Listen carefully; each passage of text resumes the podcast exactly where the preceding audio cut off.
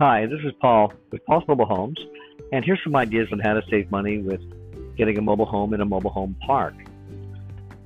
First off, it's the easiest entrance into any type of housing that you own of all the types of housing that there is. You're basically paying for the mobile home, which you can also get a mortgage on, and then you pay a monthly lot rent to the park. Lot rents vary, I know that, but look at it this way Look at that big home you were thinking of getting and paying a $2,000, $2,500 a month mortgage on. Well, if instead for a few years you get a nice three bed, two bath, single wide mobile home in a park, and let's say you're paying $1,000 a month for it, well, at the end of three years, five years, whatever it is, you can still sell that mobile home. And instead of spending that extra thousand or fifteen hundred a month, you could have banked all that money. Save a lot of money on the way you're buying the, the big uh, house a lot of times the way it goes is the people selling homes want to push you into the biggest home you can buy. And that's not really always the smartest way to go. It's better to go into something that's easily affordable and that gives you more money that you can put into the bank.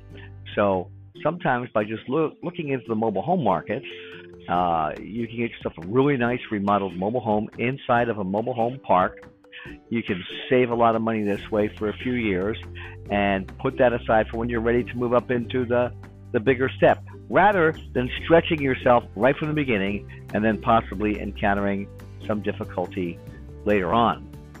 So it's a strategy more and more people are using because mobile homes in a mobile home park are available, remodeled mobile homes are available, and it is easiest way to get into any kind of housing that you own. Thanks for listening. This is Paul with Paul's Mobile Homes. Have a great day.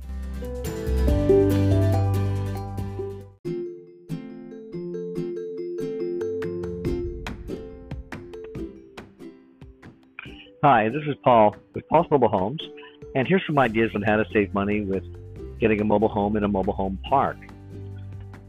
First off, it's the easiest entrance into any type of housing that you own of all the types of housing that there is. You're basically paying for the mobile home, which you can also get a mortgage on, and then you pay a monthly lot rent for the park. Lot rents vary, I know that, but look at it this way. Look at that big home you were thinking of getting and paying a $2,000, $2,500 a month mortgage on.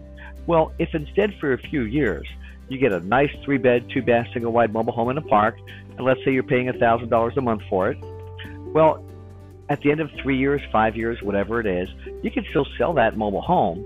And instead of spending that extra thousand or fifteen hundred a month, you could have banked all that money. Save a lot of money on the way you're buying the, the big uh, house.